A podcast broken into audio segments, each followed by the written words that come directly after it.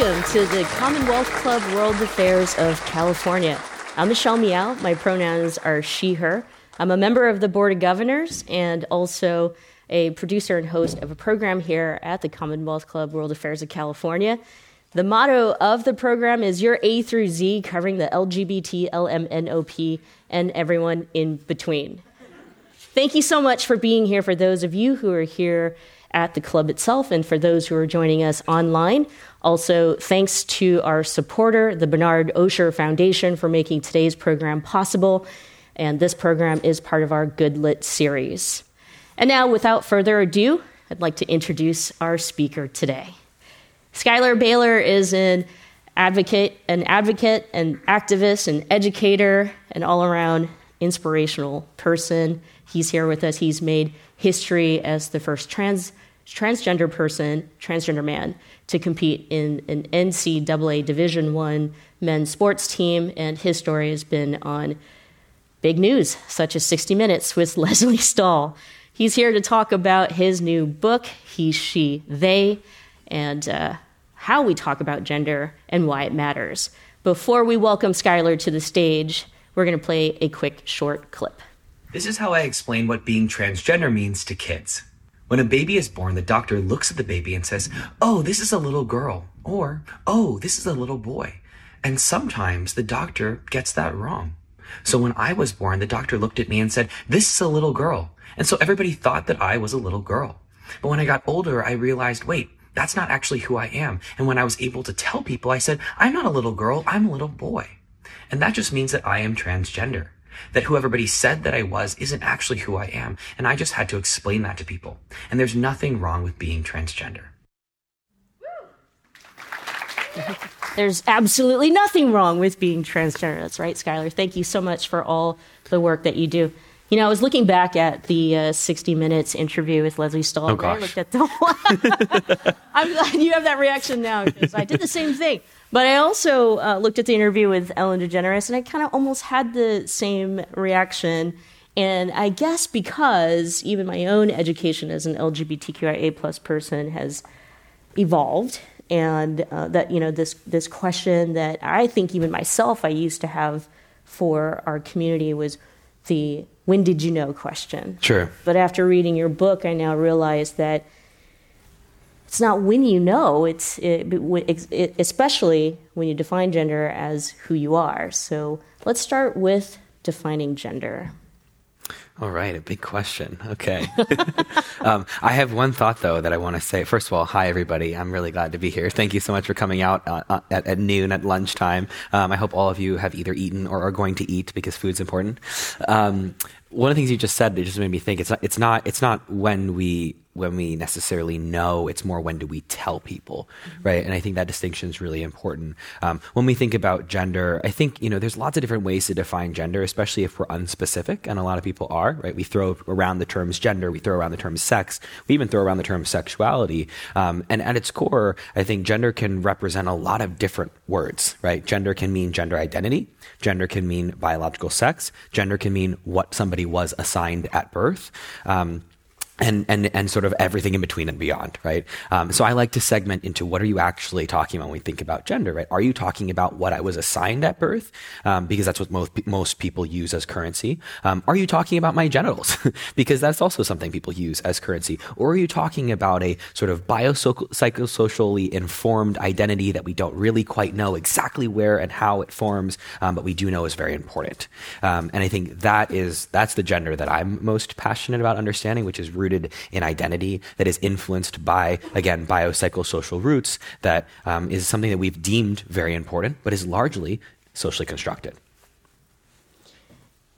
I was thinking about this. You know, you've done many, many thousands of videos. You've educated millions of people, uh, especially around the world, in talking about gender identity, sexual orientation, and expression. Um, why book? Why do you think a book now Why a book? I mean, I think I, am an avid journaler, so I've been like writing my whole life in many ways, and so I think writing is uh, just another way to communicate my ideas, my thoughts. Um, my primary job has been speaking, um, and I think writing seems to sort of pair well with speaking, if that makes sense.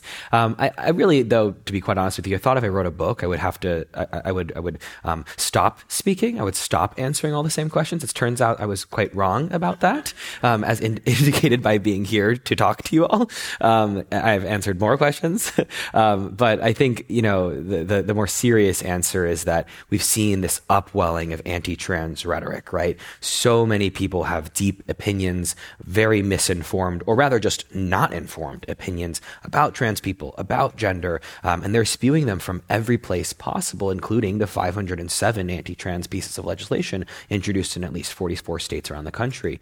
Um, and so this, you know, this, this book was born before those, those bills were introduced, but it's in this increasing environment of anti trans rhetoric, right? Um, and my primary goal was to bridge this gap between the fact that most Americans say they've never met a trans person, right? Can't define the word transgender, but everybody's talking about us. And if we've got these two truths, we have to find a way to get people to move across it. And I think that's through education. And a book is the most widest reaching, um, in many ways, forms of that education.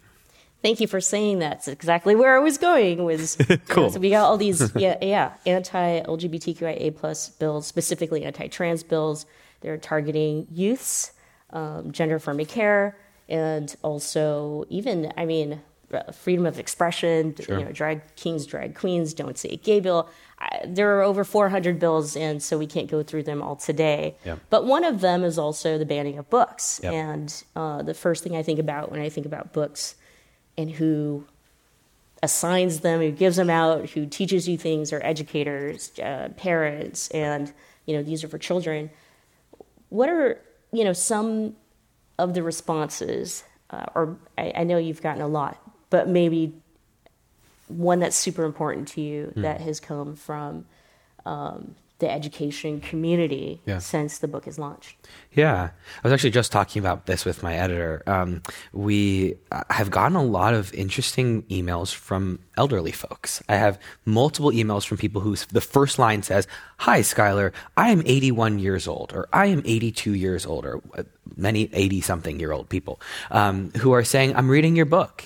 Uh, and and a couple of them have implored me to remember that old people take time to learn. like, okay, thank you. Um, we kind of knew that part, um, but uh, but several of them have also reminded us that old people can learn, and and I think it's one of the things that I often fall back on is um, is this reminder that the barriers we create for ourselves to say we can't learn something or we're too stuck in patterns are self imposed largely, right? They're restricted because we're afraid to learn. Um, and, and I think these emails I've received, especially from older folks declaring their elderliness um, and their willingness to learn, is a reminder that anybody can learn. Absolutely. So, speaking of which, the book does an incredible job of I mean, it starts with even just terminology or mm-hmm. you know vocabulary that might be new for. I'm going to say all of us, mm-hmm. even those of us who are in the LGBTQIA plus community. I talked about my own, you know, learning and evolution. Um, we we brought up gender, mm-hmm. gender identity. There are a couple things in here that I think are worthy of all of us having a discussion of defining, such as non-binary. Yeah, sure. Yeah. So non-binary was actually for me a little bit difficult to write a one um, answer to because over the years I've so I don't identify as non-binary. I want to be really careful in in not trying to share something as my lived experience when it's not.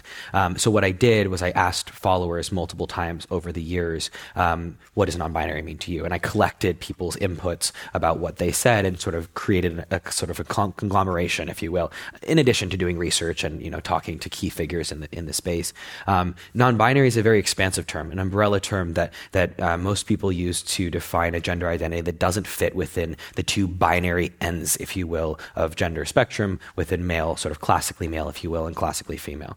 Um, and a lot of people use it in different ways. Some people use it to describe gender expression only. Some people use it to describe gender identity solely. Some people use it to describe all of the above. Um, and I think it's really important that we let people tell us what it means to them. That doesn't mean going and asking every single non-binary person, "What does it mean to you?" Right? Um, it means letting them tell you if they want, right? Having a sort of framework for what it means, um, and then sort of leaving it up to people to engage with you as they will.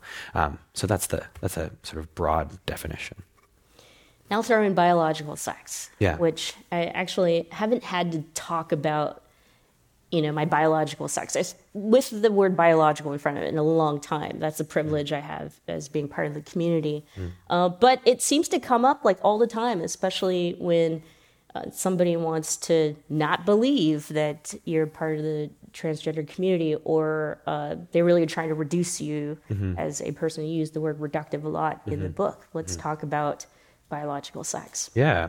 Yeah. So biological sex is something that people think is a, a, simple category, right? They'll say, okay, but, you know, Schuyler, what's your biological sex? Like, what are you biologically speaking?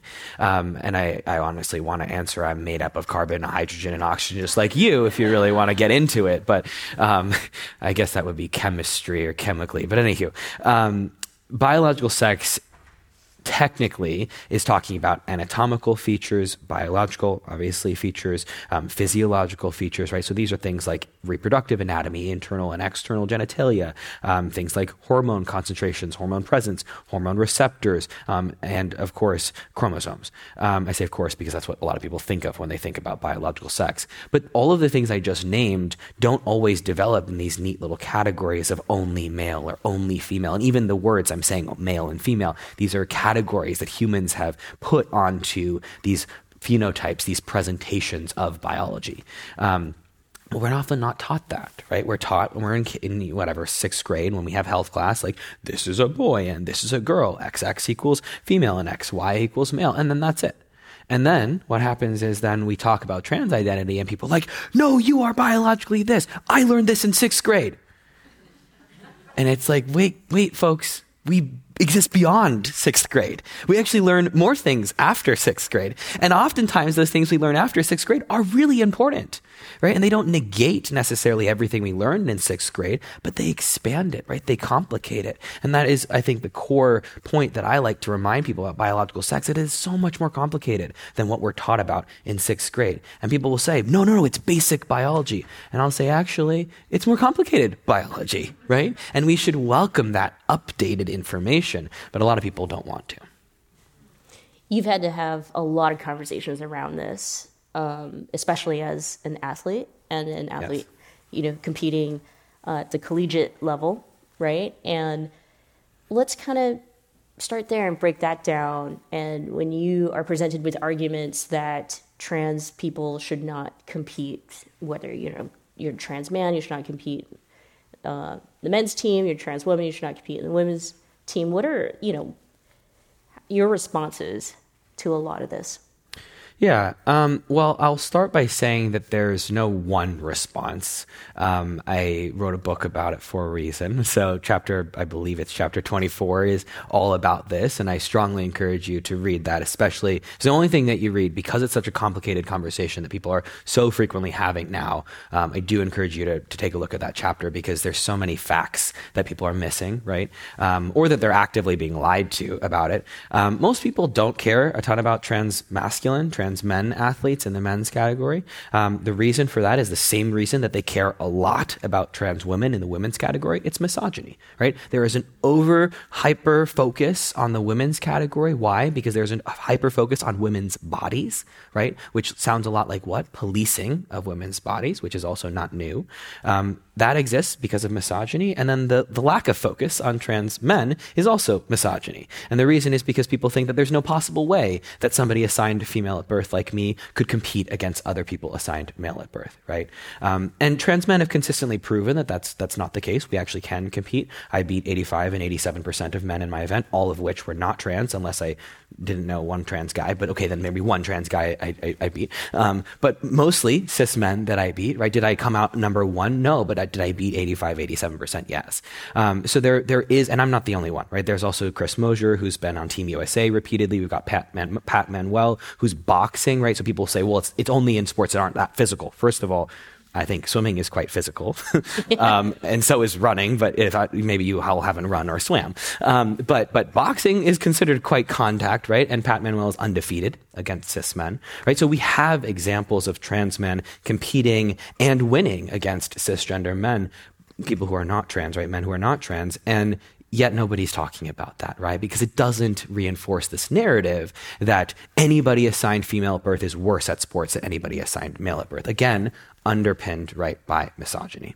Um, so I think we we really have to think about these sort of arguments more critically um, and examine the facts that are presented because a lot of the things that we're learning and, and hearing from the media are lies right? Not just like little lies. They're straight up lies. The, the, the, conversation about Lia Thomas, the transgender swimmer who swam at UPenn, everybody said she's dominating, breaking all these records. At the meet that most people were talking about, okay, NCAA championships, there were 27 records that were broken.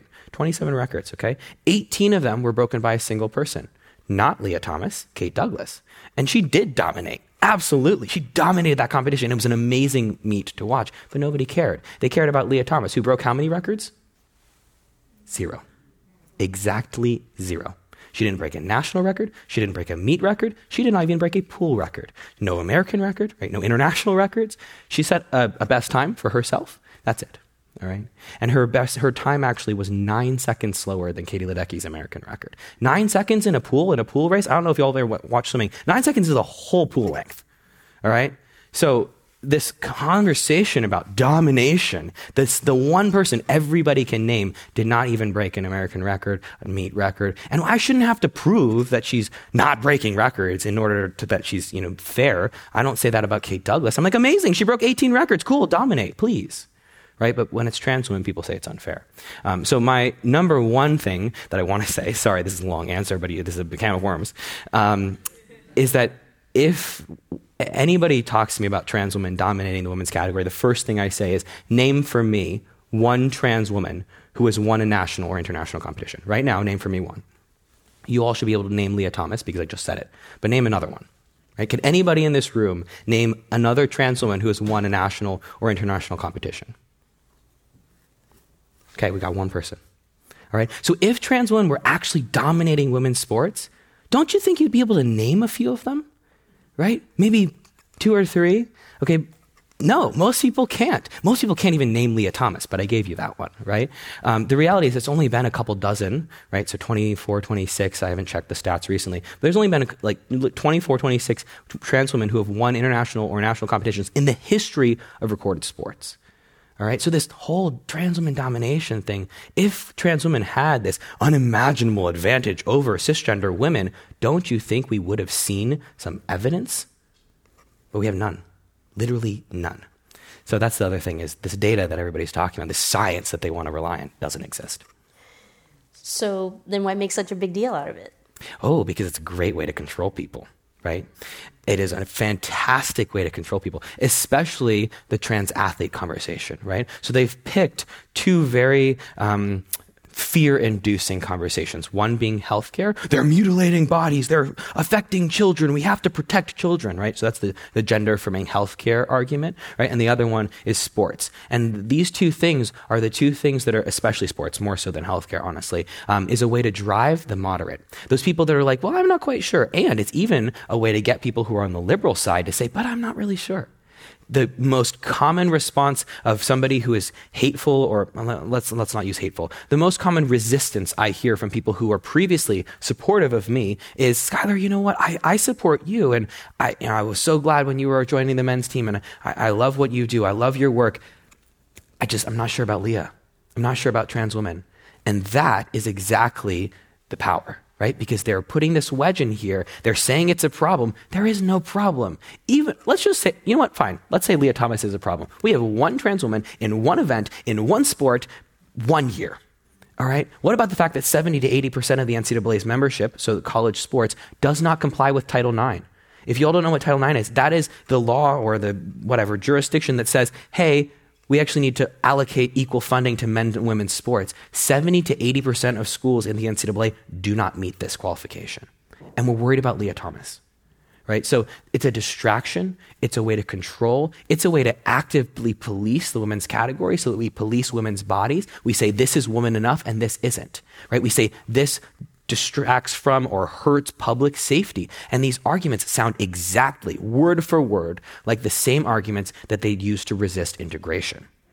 Right? So these are all integrated to each other. They're all intersectional. And the women that they affect the most are black and brown women right? So the women who have already been called not, not woman enough or too masculine or too strong or whatever, right? These, these arguments and these laws are going to disproportionately affect masculine women. I say in quotes because who is deciding who is masculine? Largely it's white supremacy.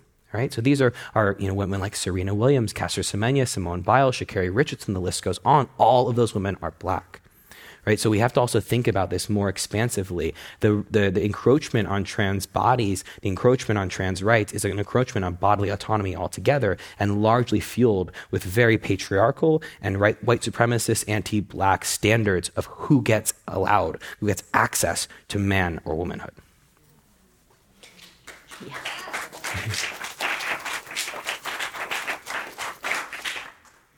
We are taking your questions, by the way, and so a little later I'll come to you, audience, for questions. I believe a, a mic will be set up, and we also are taking comments and questions from our online audience. Skylar has made it known and mentioned to me that he has no fear. Ask him, say whatever.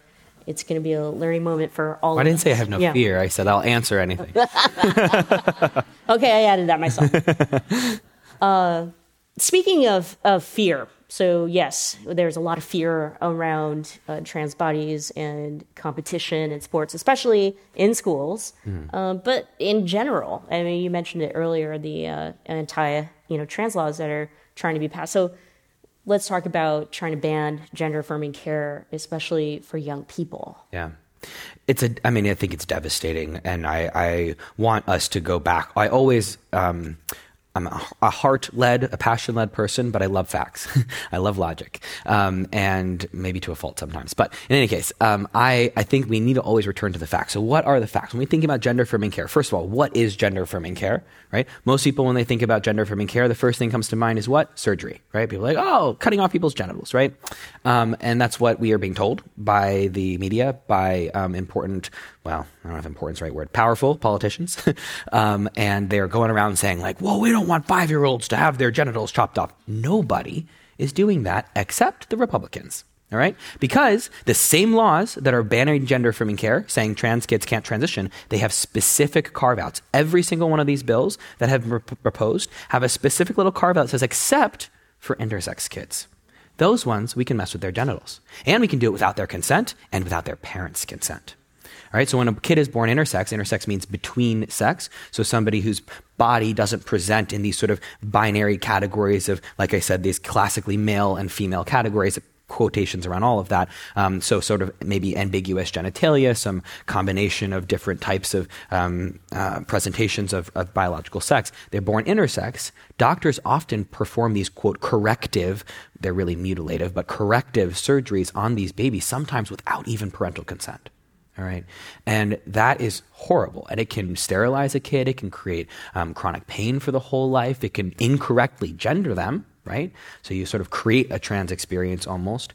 Um, and this is devastating. And every single law that says we don't want to have surgery on kids has a, has a carve out to allow this. What does this mean? They're not protecting kids, they're protecting cisgenderness, right? They're protecting normalcy, right? Strong quotes around that word normalcy. Uh, and it's devastating. Um, and I think that's a hole that we have to see in their conversations because otherwise we think, oh, well, they just, they just care about kids. No, they don't, right? If they did, they would actually make laws around the number one leading cause of death for children, which is what? Not trans people, it's gun violence. Mm-hmm. All right. So uh, there's a huge gap of just the fact. We haven't even talked about why gender affirming care is necessary. We're just talking about all the other things around it, right? But I'll also say, say every single major medical, psychological, and psychiatric association affirms that gender affirming care is appropriate um, and it can be life saving, right? So they're not listening to the medical doctors either. They're not listening to the experts. They're saying, you know what, we know better because we're Ron DeSantis, right? We're Greg Abbott. And therefore, we know everything, right? Um, and the reality is they have no expertise in this space, right? They just have hate and they have a, a desire for power. Well, gender affirming care saved your life, and Absolutely. you include that, uh, you know, the, your personal story, obviously, in the book. Um, and talk about talk about why you prom- you you tell people how it saved your life. I think I think wh- who was it? it? Yes, it probably was Leslie who asked if you regretted, you know, transitioning or or kind of something along Probably. That know, sounds like those her. lines. Yeah. um, but but that's what we I think what people really need to know about gender affirming care is you know put the myths aside. Mm-hmm. This is life saving. Yeah. Yeah, I think for a lot of people, we, we know gender affirming care can be life saving. We can look at the, um, you know, the depression, subjective well being, suicidality statistics that come when we don't provide it or when we delay it. Right? We even know that if you delay care for a kid who wants it, the later that they get access to the care, the more um, likely they are to experience negative mental health outcomes. Um, and so there, there's a lot of research that supports that. But aside from all the numbers, you can go read the book and see all the numbers. I put all the citations in there. Um, it was a, a fun time making 350 citations for the book. Um, but personal experience wise, I, for so long, felt disconnected from myself and my body. Um, and I didn't have the words to explain it. I didn't have the experiences to understand. I didn't have the people to reflect back to me what was happening in myself. Um, and when I finally did have it, I think there was this huge relief and, and space that could be made for myself, not even necessarily in doing the changes, all of that, that as well, but just saying, oh, I'm, there's nothing wrong with me. I, I, I'm, I haven't, you know, I haven't come up with this identity on my own. Like I just, I just am this. Like this is who I am, and I get to say I need these shifts in my in myself to make myself happier, right? And there was a time where I really was. Um, at conflict with the concept of gender affirming care because I didn't want to have to get surgery or take hormones or make these changes to feel comfortable. Um, but then I, I, I came to this point where I was like, but why not? Why would I not take a step to make myself happier? This doesn't hurt anybody, right? Me not having breasts, me getting surgery, me taking testosterone, literally none of these things hurts anybody else or really should impact anybody else either why not let myself have this step of making myself happier? Um, and I think that's why I, I, you know, I love talking about things as life saving because because I think it's important. But I also there's a part of me that's like it doesn't have to be life saving for it to be important either. And I want us to walk into that. Um, I have conversations often with my clients and my support group uh, attendees, and and people will say, "Well, I don't feel like I'm going to die if I don't get top surgery, but I really want it." I'm like, "Great." Right? We need to understand that wanting is enough, right? And and and the desire to have um, better, right? The desire to enjoy your life instead instead of just sort of like crawl through it. Do the things if you can. Do the things. Access those things that make your life better. And I think that's a centerpiece of gender affirming care access is we should allow people to have agency and autonomy over their bodies. If they think something's going to improve their lives, let them that right there agency and autonomy you know for for people. Uh, many parents are afraid to give their kids that. Yeah. Uh, but there is a part of the book that you answer the question you know do kids actually know? That's a growing yeah. conversation i think. Parents and it's all it's all hidden behind fear right? Well, i might be making the wrong decision for my child. Yeah I have a lot of compassion for parents who are worried. Um, and especially right now, they are digesting a massive amount of lies, disinformation, propaganda intended to make them afraid. Like the goal is to make those parents afraid so that they don't allow their kids to access gender affirming care. So I have a lot of compassion for those parents. Um, the problem is that their love for their kid gets misdirected into fear that then doesn't cause them to protect the kid, but rather protect their fear right? And that's an important distinction that, that I think a lot of parents need to hear. And I'm not a parent, so you can, t- if you're a parent, take it with a grain of salt. I, am not a parent, I will say that. um, but I have interacted with a lot of parents, and there is a, a big mistake most parents make, which is they feel fear, and then they try to do something to stop that fear instead of listening to their kid and helping their kid right? We project our fears onto those around us, and then we try to stop feeling that fear without understanding that the, the way of um, helping whoever we want to help doesn't necessarily mean stopping our fear. And the fear that a lot of parents have is, what if I hurt my kid, right? And the answer to that is, you are absolutely going to hurt your kid. Because that's how love works. We're gonna hurt people and we're gonna be hurt. And the best thing is not to then try to stop that don't try to hurt your kid, but it's what you do next, right? It's about how you care. It's about resiliency. It's about vulnerability. It's about saying, oops, that, that didn't work. Okay, let's do something else, you know? Um, and I think we need to build that relational resiliency, honestly, with, between parents and kids, because if we don't, we, we sort of I think we, being adults and, and parents, reinforce this perfection narrative that doesn't work.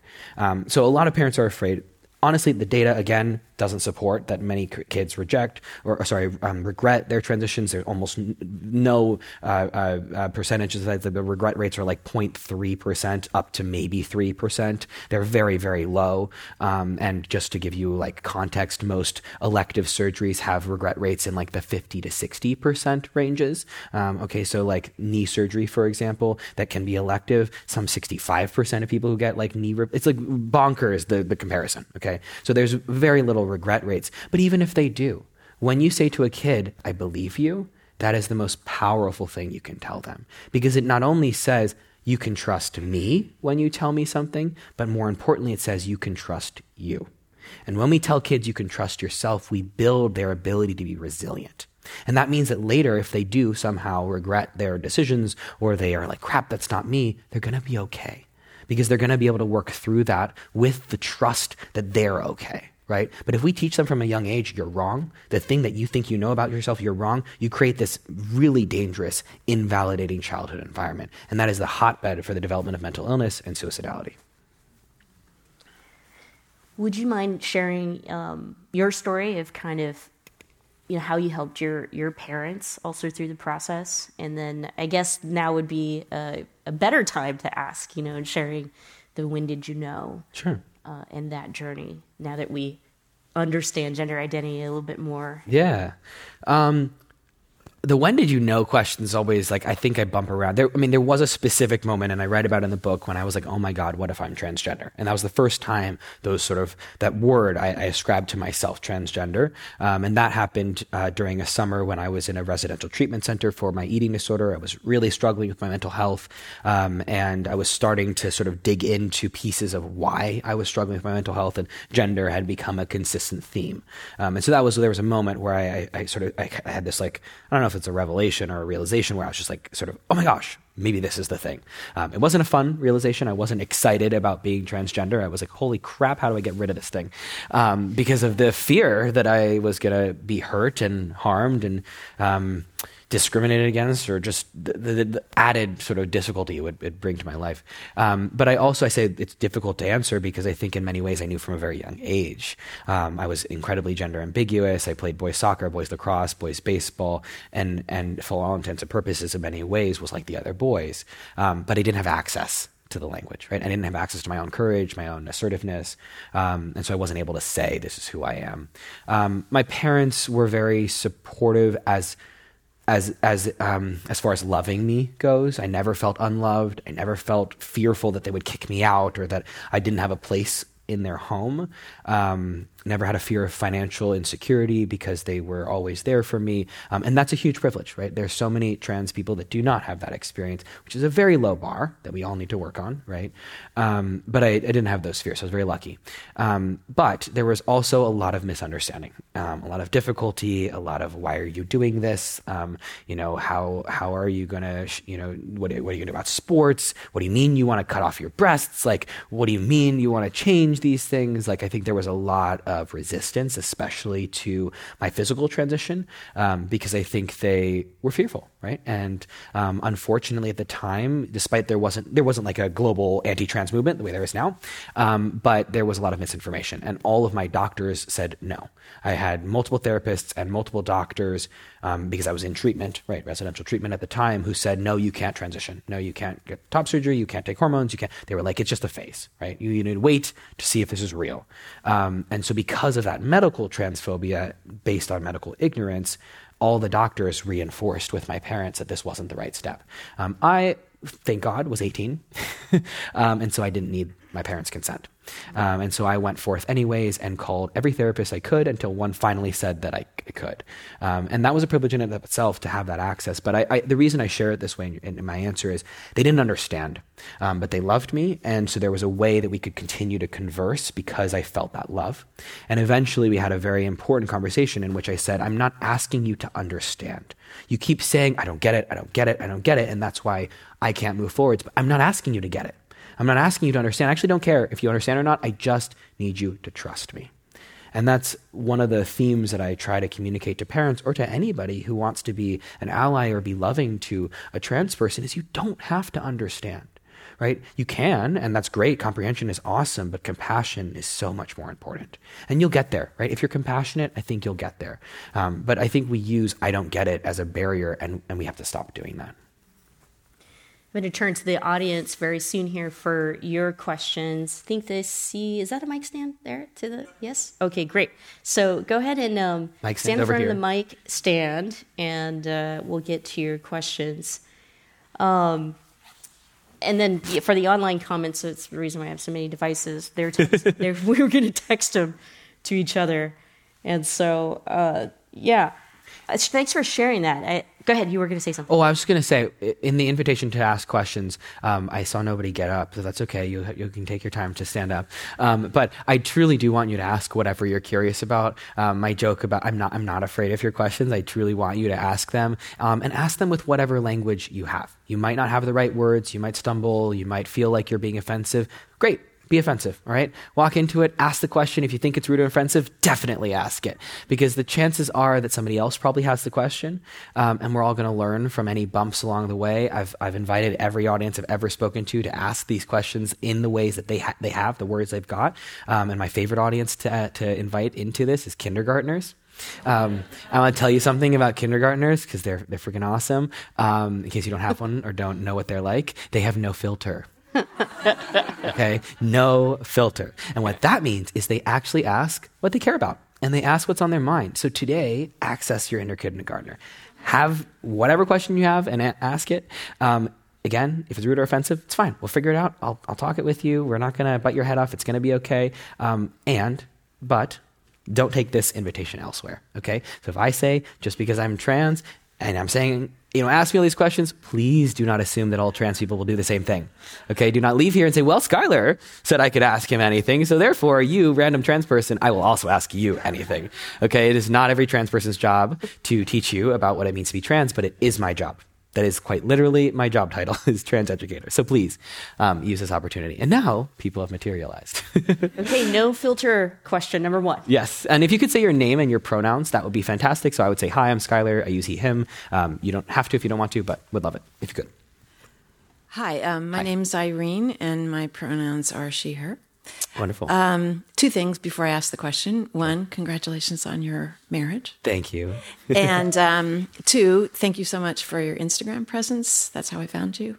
Wonderful. Um, my question is uh, I have friends and family members who are in the trans community, and one of the things they have struggled with is leaving a community that they identified with mm-hmm. previously, um, gay or lesbian, mm-hmm. and they kind of get booted out. What's that all about? Yeah, um, thank you. This is a beautiful question. I appreciate it so much. Um, so, before I came out as a trans man, I was living my life as a lesbian woman. Um, and um, that was a large part of my adolescence in many ways, my high school years. I was out as, um, as gay, and I was dating another person who was a gay woman as well. Um, all my friends were gay, um, and I don't know how that happened because none of us knew we were gay beforehand. By the way, we just like somehow all eventually ended up being gay. So like Maybe it is contagious. I'm kidding. It's not. Um, I think we just can find each other, right? It's a vibe. Anywho, um, moving away from that territory, um, I found a lot of home in, in the lesbian community, and it always felt a little off to me. And I think both of those things are true. The off part was because I'm not a woman, and some part of me knew that. And so being in this women's space felt off, right? Um, and when I, one of the, it's, it's, it's interesting you asked me this question because one of the primary things that actually stopped me from wanting to transition was the fear of losing my community. Um, and I remember having a conversation with my uh, really good friend at the time, um, who is a lesbian, and I and and um, I said to her, I was like, "What? Who am I going to date? Who am I going to be around? Like, what's going to happen? The lesbians aren't going to like me anymore." Um, and I had this like this panic. Um, and actually, one of the first biggest hate comment thread, articles, whatever that I got was from a lesbian community saying, How dare you um, um, align yourself with a patriarchy? Um, and so there's actually a lot of really uh, TERF arguments from some spaces. This comes from everywhere. It's not just from lesbians. It can be from any cis women, right? Um, but I think there was there was this upwelling of like I'm I'm um, I'm, I'm not only leaving womanhood and women's spaces, but I'm somehow betraying them um, by entering a, a men's space um, as a man. So I worked through a lot of um, conflict for myself, I think, in doing that. And I still, by the way, feel some of that conflict, um, but it's something I've learned how to hold as, as sort of conflicting dualities, right? Dialectic truths, if you will, to say, yes, I have this history of womanhood and I have an affinity to womanhood as, as a result, right? Um, and people don't see that in me anymore. And I'm, so I'm no longer a comrade. In fact, I can be easily perceived as an enemy right? And the chapter in my book called um, Navigating Masculinity as a Transgender Man is all about this sort of duality of having walked the world in womanhood for the first 18 years of my life and now walking the world as I do now right? Um, I, I, was the object, right, the victim of misogyny for those years of my life. Now I'm expected to be an accomplice in misogyny. I'm expected to perpetuate it, and that is a deeply dysregulating truth um, that I that I hold in my life. Um, I started being angry about it in those beginning years. I'd be angry that I wasn't welcomed into those spaces, um, that I didn't feel that women found community with me anymore, and now I, I, that anger has been able to sort of shift into grief, um, and I hold that grief, and it just comes with me because it is it is grief. It's pain that I I can't connect with people um, in the ways that I used to. Um, that they see me as part of patriarchy. That they see me as something that could hurt them, even though I would never want to do that. And there's a deep understanding of learned to, to, to hold that I do wield the power of the patriarchy. If I speak over a woman, I am a man speaking over a woman, even though my history is very different, right? If I don't intend to, if I walk 10 paces behind a woman at night, she might fear I'm following her, right? If I, if I mansplain, I'm still mansplaining, right? Which I unfortunately do often um, because I like to explain things and, and it's not good. Sometimes I need to be quiet, which I'm learning how to do. Um, but in any case, there's many pieces of male privilege that I now hold, um, and I think I'm deeply aware of because I haven't always held that. And I think it, um, to sort of close this answer um, is something that I feel really called to step into, especially with other men, um, especially cisgender men, men who are not trans, because there's there's an understanding I have of our manhood that they might not. That was a lot of answer, but hopefully it's helpful. Yeah. yeah. Hi, um, my is Theo, pronouns he, him. Um, and I was just wondering, um, as someone who's also dealt with a very um, interesting intersection between eating disorder treatment and trans healthcare, mm-hmm. how do you think providers can just do better with that? Mm, I need to write another book, huh? um, yeah. um, there is a great book about this. Um, oh gosh, let me think of the. It's like gender identity and eating disorder treatment. It's a very like obvious title, but um, you can look it up by if you write Sand Chang, sand like sand at the beach, and Chang, like Chang, um, uh, and eating disorder book, it will come up. Um, they're a non-binary. Um, a non-binary Asian American uh, eating disorder provider, and they're awesome. So uh, a quick resource is uh, like that's a great one. And if you're an eating disorder provider, you should read that book absolutely, uh, because if you are doing eating disorder work, you are definitely interacting with gender ideals, and therefore you should absolutely be thinking about trans people. Even if you don't have trans clients, gender ideals, by the way, affect everybody, right? So if y'all who are not trans, guess what? You have a gender right? And you've also been affected by your gender, which you might not notice. Um, I'm going to bet most of the women have noticed that in some way, shape, or form. Um, but if you're a man, maybe you haven't noticed that gender has limited you in some ways, but it has. So it's something for us to also remember. Sorry, this is a tangent. Okay, eating disorder. I forgot your question.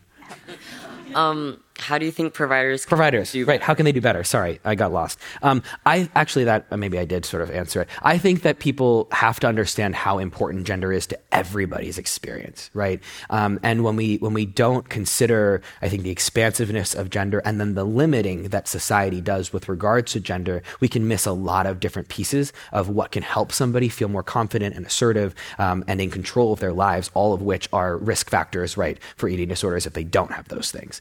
Um, that's one. The other one is that I think most providers are quick to reduce eating disorder. Uh, uh, people who have eating disorders um, to a, a, sort of stereotype, right? A skinny white woman, um, somebody who's cisgender, somebody who's straight, right? And not considering that eating disorders can present differently for lots of different people. Um, people of color are far less likely to be diagnosed with eating disorders. Um, there's a lot of people who are fat who have eating disorders that nobody notices, right? And, and actually, people are, are, are very quickly dismissive of different sized bodies in eating disorder care. So I think we need to start, start thinking really extensive, expansively about care, um, and that can improve any any provider's ability.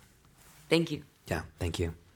Hello, my name's Jana, and my Hi, pronouns Jana. are she, her, and I'm the mom of a trans person and support parents and grandparents. So thanks for mentioning the grandparents because I yeah. agree that it's really about if we're lifelong learners or mm-hmm. not. Mm-hmm. And um, but I have a question. You sort of started touching on it, the trans exclusionary radical feminist, mm.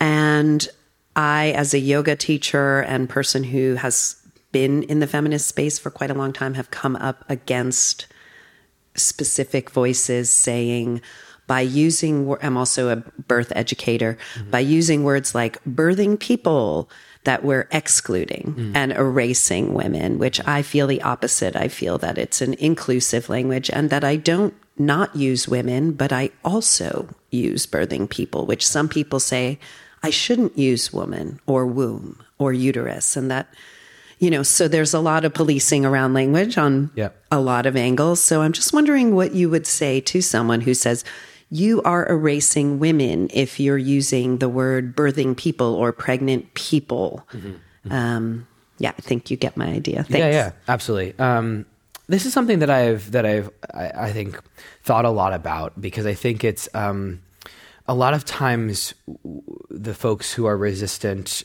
from TERF be backgrounds. Um, for anybody who doesn't know, trans exclusionary radical feminist is a term that um, is assigned to um, quote feminists, uh, self-proclaimed feminists who don't believe that trans people belong in the feminist movement, specifically trans women um, as women, right? Um, and so it's, it's, trans exclusionary radical feminism. It really isn't um, radical or feminist, but it's just sort of trans exclusionary.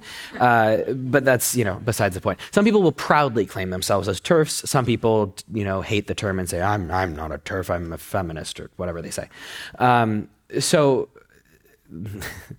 sorry. I, yeah, or they'll say I'm J.K. Rowling. But anyways, um, so beyond beyond that, um, you know, I, I think that the reason I have um, felt tension in trying to answer questions like this is I don't want to erase women. And trans people don't want to erase cis women, because that's really what we mean when we say erase women. We don't mean erase all women, we mean specifically cis women. Um, nobody wants to erase cis women. We actually would love if all cis women would join us because our causes are the same. The enemy is the patriarchy, it's not a division of gender, right? Um, and it, it's not even men. It's patriarchy. And I think we miss that, right? The enemy is not white people, it's white supremacy. The enemy is not able bodied people, it's ableism, right? The enemy here is not men or women, it's patriarchy. It's this power stru- structure that empowers certain people over others, but that doesn't mean that specific people, specific men or what have you, are, are, the, are the enemies. Um, and I think TERF ideology misses that. And so when somebody says to me, I work in the menstrual uh, equality space, right? So for menstruation, I work with a company called August, and they're a gender inclusive period care company. Um, and I'm an advisor for them, and they talk about menstruators. That's their clientele, is anybody who menstruates. And the argument is, well, don't reduce women to menstruation.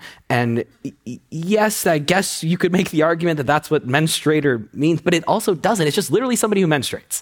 And the question is, if you feel erased by that, then I want to know why. What about you gets erased when I say you are somebody who menstruates? Because you're allowed to say you're a woman, right? Nobody's taking that away from you. We're just saying that this bigger term, right, doesn't have to segment this as to just women. Um, so I, I, I think it's really when I have individual conversations, I'll just ask people, like, what, what is your stake in this conversation? What are you actually losing? Because I think we have to actually ask people that because they're not losing anything, but they think they are. And really, they actually, sorry, I misspoke. They're not losing what, we, what they say that they're losing, but they are losing something, and that's default status. Right? So when people say, oh, I feel erased by the fact that you're calling me a cis woman. I'm just a woman. I'm not a cis woman. I'm a, I'm a woman. I say, well, actually, you're both. You can be both, right? I'm a Korean man. I'm actually both Korean and a man. Um, and neither of those take away from each other, right? I'm just a man. I'm not Korean, right? But you hear, you hear people say, well, I'm not white. I'm just a man right? Why is that? Why is it with white? Why is it with cis? It's because these are default identities. And people feel that their power is slipping when we say, actually, we're, we're including everybody here. And they are losing power. That is true. Um, so it's about grappling with that. Why can't you let that power go? Why can't you let more people be in this space? Your movement will be bigger if you do. But it's because their, their power structure will shift. Um, so that's not a direct answer necessarily or a recommendation, but I think it's, it's an invitation for all of us to examine why we might feel erased in a moment when a term is actually more inclusive, right? Literally including more people in a category. Um, and, and, and we have to investigate our own insecurities in that moment. Hi there, my name is Izzy. I use she, her pronouns, and I'm fangirling right now, so you might pick up on some nervous energy. No worries. I just think you're so dope. I've been following you for years, and I just really admire and respect all that you do. Thank you. Um, so I actually have two questions. Okay. The first one being um, my partner, actually my fiance over here, Oh, and I. congratulations. Thank you. um, we are in the process of building our online presence, and really just want to add to, you know, the diversity online and sharing more stories and more of like our representation. And I just wondered what advice you have as someone who's built a platform online in terms of, you know, navigating online spaces as a queer person um, and just all that that holds. Because I know you have to field a lot. Yeah. Um, well, first of all, again, congratulations um, on your engagement. Um, I, whenever somebody asks me about entering into a space as a public figure, as an advocate, as a speaker, what have you, um, I actually do. I think what maybe some people find annoying, but as I want to backpedal a little bit and say, what's your goal? Why are you doing it? And do you have the tools to take care of yourselves? Um, and I don't, I'm, I'm not, I don't want to like pry specifically into you. You don't have to answer any of these questions. Um, and I don't want you to feel that I either doubt you either. But I know for me, I didn't have the scaffolding around diving into this that I would have wanted to have. Um, I had a lot of privilege that allowed me to be okay anyways, right? I had the access to therapy. I had access to supportive parents and friends. Um, I was in school with a community already, right? So I had a lot of plan Bs that I was able to fall back on, and still I struggled, right? Um, and a lot of people will ask me, well, I want to be an advocate just like you, Schuyler. I'm like, well, okay, well, what do you, you know, what do you want to do? They're, I want to be a speaker. I'll be like, well, do you like speaking? No, I don't okay, well, um, let's go backwards again, right? So my question is then, what do you want to do, right? So I think we have to also think a little bit more critically sometimes. And I'm not saying you haven't, right? I don't know. I understand. Um, but I think it's really important for us in the world where anybody can pick up a phone and be an advocate, and an influencer, creator, or whatever you want to call it, and be in the eyes of way more people than we ever could have 20, 30, 50, 100 years ago. Um, we have to be really mindful with how we do it. There is an, a massive amount of influx of opinions, even for accounts that are, you know, a thousand people or for accounts that are 100,000 people. And that influx can be really detrimental for certain people. So creating ways to either um, sort of mitigate that, right? turning off comments, not reading them, being careful about when you do, right? Um, or deciding that maybe that's not the, the way of advocacy you want to go. Maybe you want to do speaking where you're not on social media. Maybe you want to do right, writing op eds or whatever, right? I think we have to think about that in a way that's very careful um, because if we don't, we hurt ourselves, right? And when we hurt ourselves, we actually hurt the whole community. And I think we forget that too. We, martyrdom is actually a community grief. It is not just one person. When I do too much, which I, I do, it's a, it's a, we all know that perhaps, but um, I, when I do too much, I'm, I'm, something I'm working on because when I do too much, I'm now realizing I'm an example for other people. And so I see young people look at me and they say, oh, well, Schuyler's doing this, so I should too. No. So I have to learn, um, I'm, I'm, learning out loud as I'm speaking, um, how I show up so that I teach and I lead so that other people show up in similar ways, right? Um, or don't show up in similar ways as I have recently because I've been doing too much, right? So I think we have to think about that sort of self care first and foremost. Awesome. Thank you so much. Uh, well, speaking of that, my second question is actually just what are some things that are bringing you joy right now? Um, specifically, like trans joy. So, any moments that have felt really affirming lately, and also just general joy. Yeah. Um, I'll give you a quick answer because I want to make sure we have time for other folks. Um, I'll say, in short, um, it's been connecting with my body, um, which for me looks a lot like exercise. Um, I recently have, I'm going to say, become a runner. I've been trying to run, um, and I, I, ran a half marathon trained by one of my friends, Cal. Where, Cal, where are you? Cal's back there, um, and we even went on a run this morning. So I'm like, I'm becoming a runner. Um, maybe I can say I'm a runner. I think I'll say I'm a runner. Okay, I'm a runner. Um, it's been really exciting to do a new athletic activity, one that I'm horrible at, um, but it's fun because it's different and it's a, again connection with my body. Um, and unlike swimming, I've actually run almost exclusively with other transmasculine folks. Um, and in in swimming, I never swam with trans people, um, and I've almost all my running buddies are are trans except for one, um, and he's all right, so that's that's okay. yeah. Thank you. Yeah, thank you. Hi, my name is uh, LH. I actually just go by LH as my pronoun. They is okay too. Awesome. Uh, I'm I identify as non-binary transmasc, and I actually recently got uh, top surgery this year, and it feels Congrats. really great. That's My- awesome. Thank you.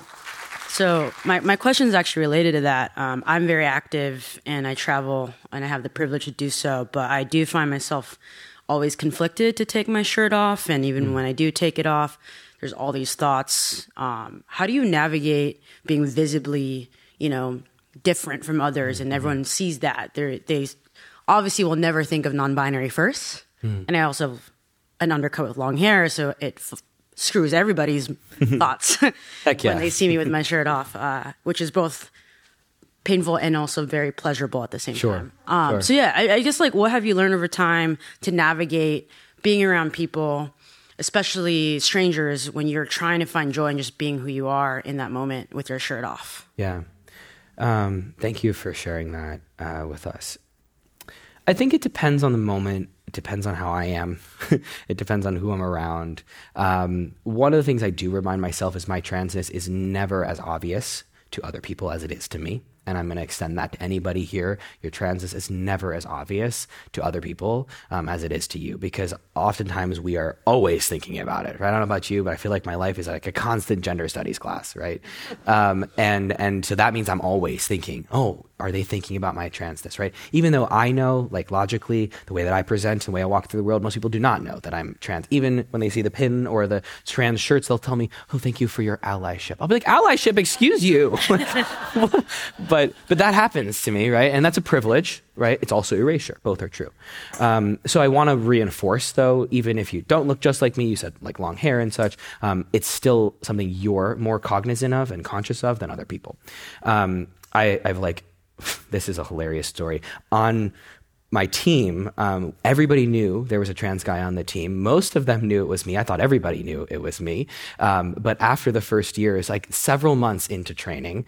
Um, and, and again, there's articles that have been posted all over. Like everybody knew there's a trans guy on the team. One of the guys on the team did not know it was me.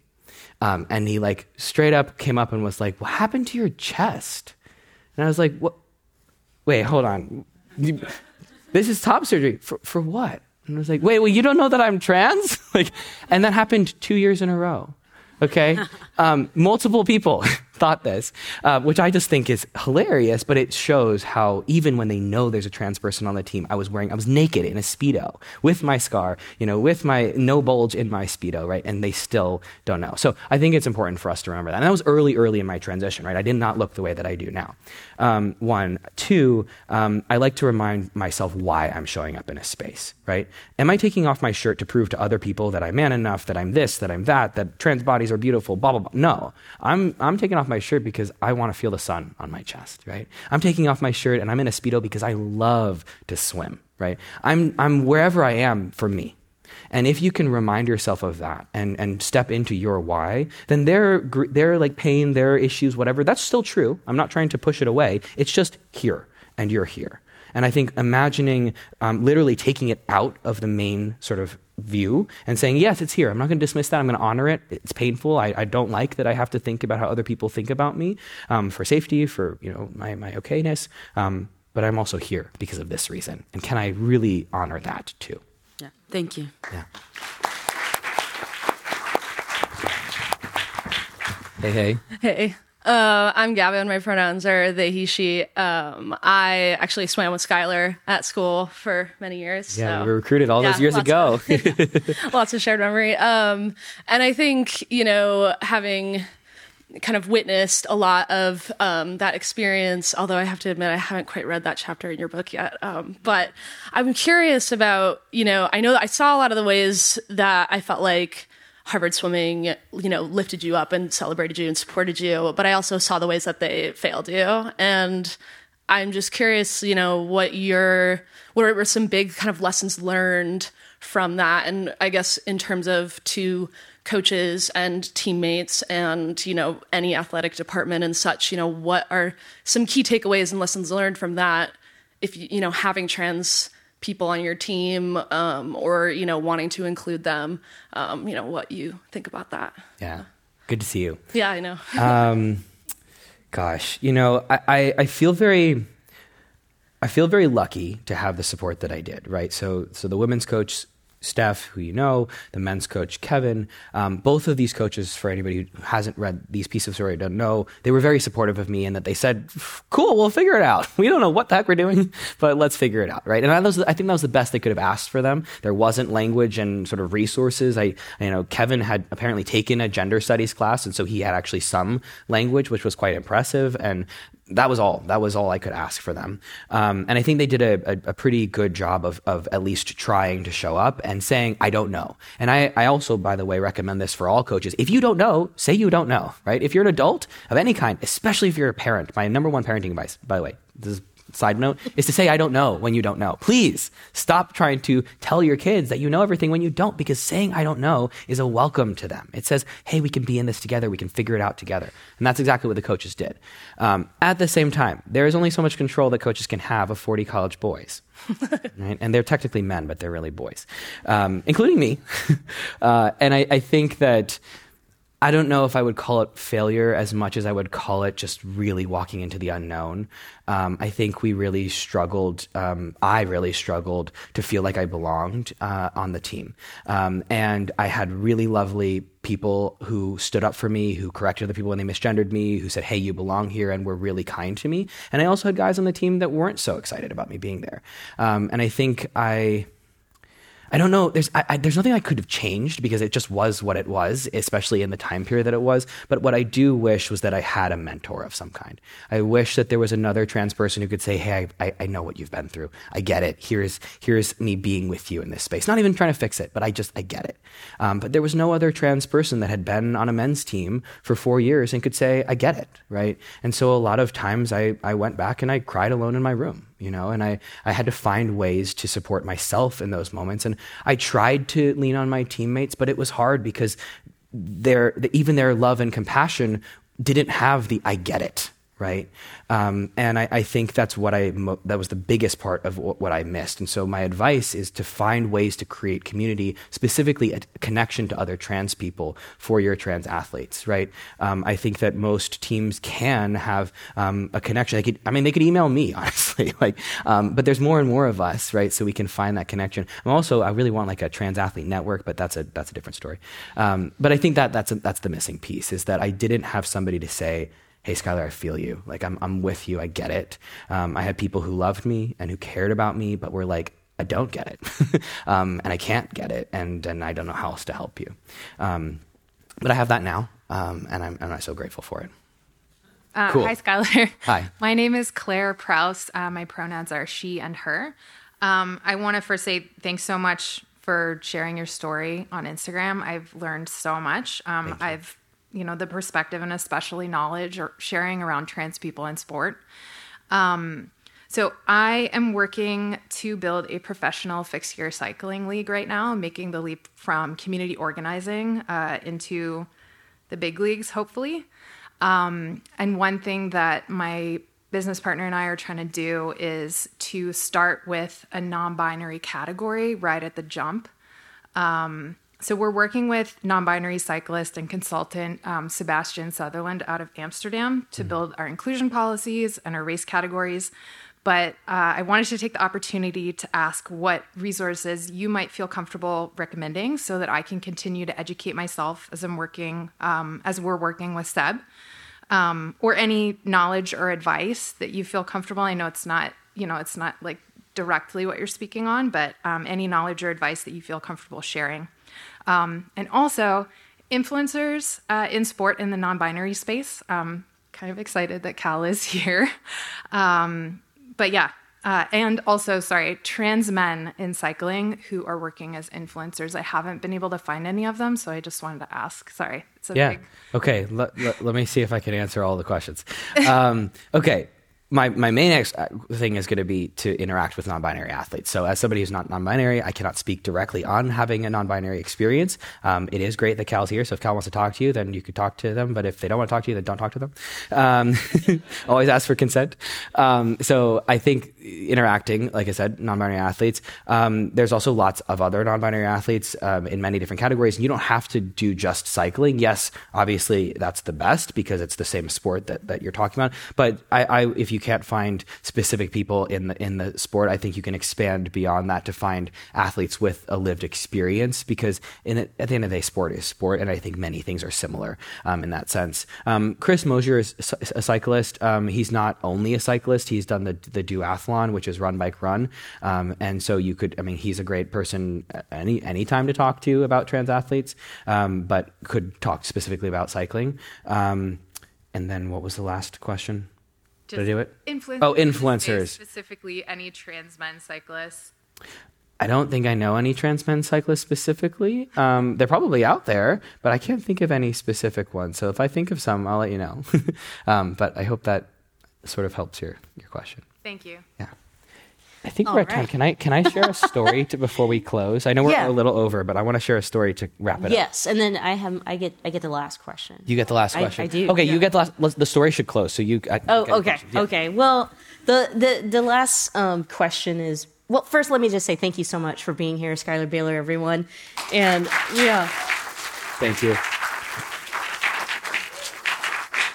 Um, somebody had mentioned it earlier. Congratulations again on Thank nuptials you. and finding your life partner. I mentioned that it was kind of sad. Uh, she's not here today, but yeah. that last question is really, you know, getting to this part. Hmm. And uh, now that, you know, it sounds like you've found happiness, at least in a partner forever. um, uh, share share with us kind of, you know, what's next for Schuyler. Mm. You had said, yeah, you don't have kids. And you had said in the Lesley Stahl interview, you don't know if you're going to have kids or not, yeah. but well, you. It's funny. Everybody keeps asking about having kids. Yeah. Uh, it's like I was um, talking with a friend of mine who's also queer, and he's um, he's older than me. He's in his I think fifties, and he was like, I I mentioned to him before we told everybody that we got married. We kept it a secret for nine months, um, which is a which is a fun game when both people are influencers and online. Um, but I but I'm good at keeping my own secrets, which is good.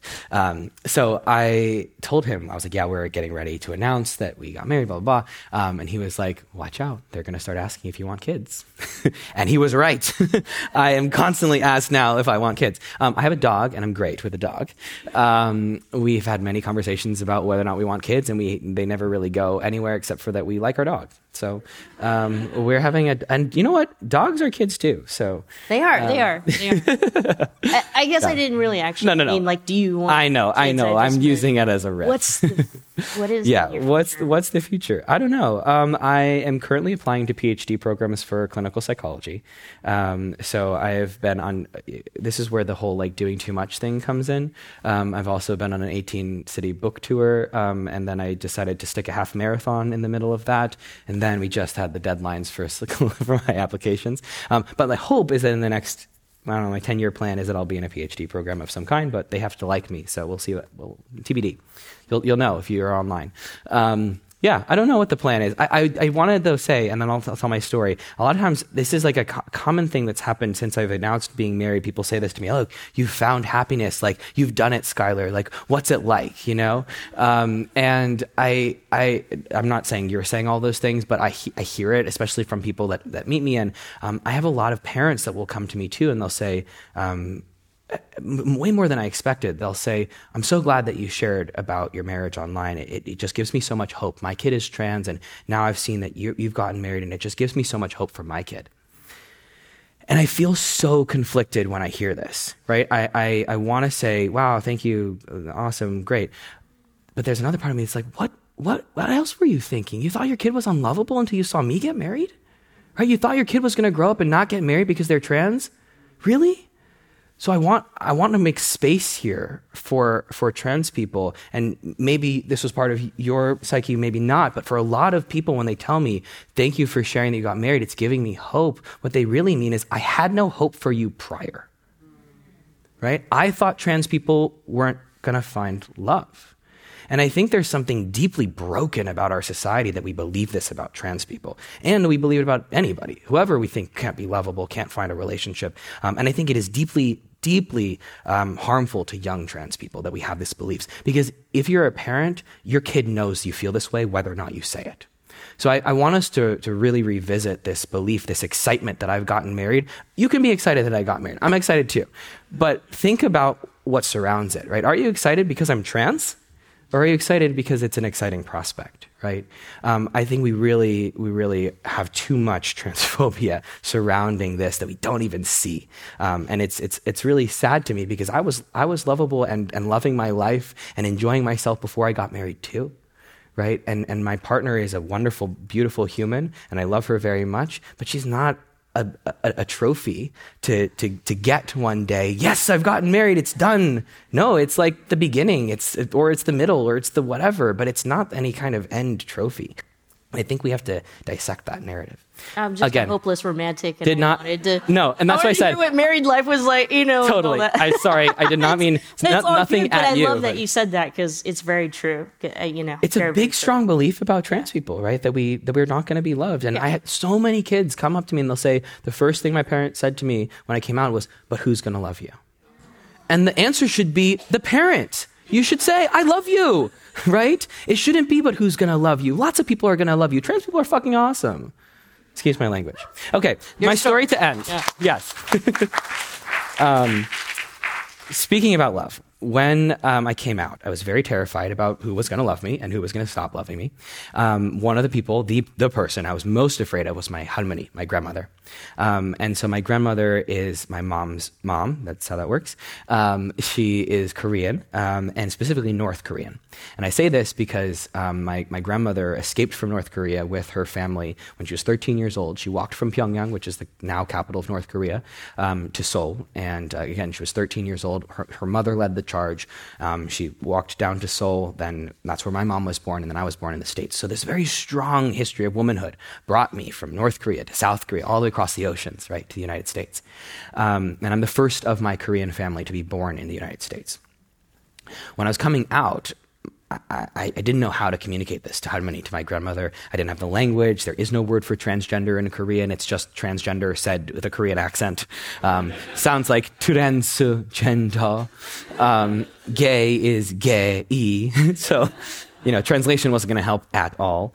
Um, and so instead, I explained hey, this is what it means to be trans. This is how I am trans. And I wrote this in this big long letter. Um, and it took me a long time to write the letter. It was actually a month after I had come out on Facebook and I'd blocked Halmoni on Facebook uh, because I, I, wanted to tell her on my own in my own way. And so, like I said, I crafted this big letter. My mother and I went to go read Halmoni this letter. We sat down at the kitchen table. It's my grandfather, my grandmother, my great aunt. Um, and I read them the letter. I'm not optimistic, by the way. Like, this isn't like a, hey, this is going to go well. I'm like excited. Maybe it's going to go badly. But like, it's okay. No, it was like a, this is going to go badly.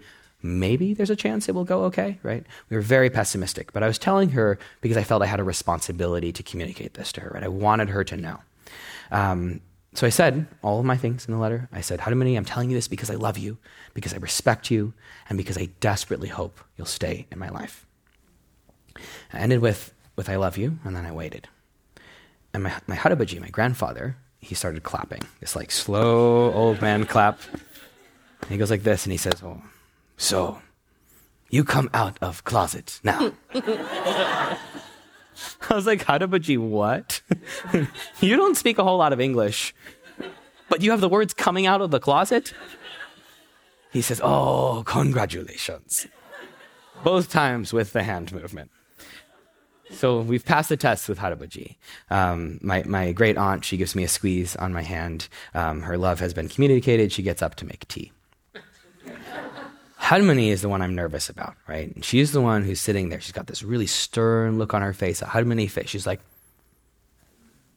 I knew that. I was like, Halmoni, what do you mean you knew that? I didn't know that. You knew that? She goes, I knew that. Okay. I have two grandsons from your mother. That's fine. My mom is in tears.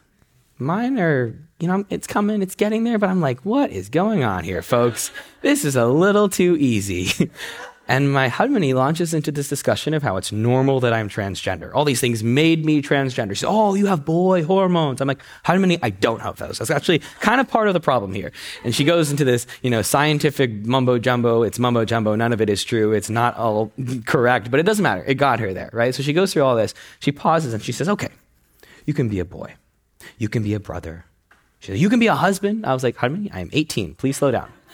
She says, Oh, you can be a doctor now? oh, okay, we got to come back to that one. she says, You can be a man. But in Korean culture, it's the daughter's responsibility to take care of the parents. Your mother has no daughters. So it is still your responsibility, Schuyler, to take care of your parents. I have her words, pumo hyodo, it means mother, father, filial piety, take care of your parents, tattooed in my grandmother's handwriting beneath my mastectomy scar next to my heart. It is my tribute to my history, the people from which I come, my culture, my grandmother, all this strong womanhood that birthed me, that brought me into the world, right? The daughterhood I was assigned, never truly identified with, but the duties of which I will fulfill. I share this story to close First, because there's a lot of intersections there that I think we often miss, and because I think my grandmother is a powerful example of love. Right? She had every excuse she could have used to say no. An 85 year old Korean Catholic woman, very Catholic. I forgot that detail at the beginning. She's very Catholic. Okay, now she goes to Zoom Mass, Zoom Mass, and YouTube Mass. Um, YouTube Mass she recently discovered, which means she can literally go at any time. Um, so when I arrive, we go to YouTube Mass. um, very devout, very Catholic, immigrant woman who doesn't even speak fluent English. And she said, Hey, I'm here. I love you, right? If my grandmother, my halmoni can do that, anybody can. Does that mean anybody will? No, right? And unfortunately, my experience is not common. It is a privilege. It should not be a privilege. It should be common, right? And we're working, we're fighting for that day, and I hope you will join me. But in the meantime, halmoni can be this powerful example of unconditional love. Not only the unconditional love that we all deserve, but unconditional love we can all give. Thank you so much for being here. Thank you. Schuyler is signing uh, your books, and we have two books available today. So if you have one copy and not the other, it's your lucky day. You can get both copies. Um, so we'll sign right outside the door. Thank you all so much for being here at the Commonwealth Club World Affairs of California, and thanks to all of you online who have joined us. Thank you to the Bernard Osher Foundation again for supporting this program. I'm Michelle Meow. We'll see you next time.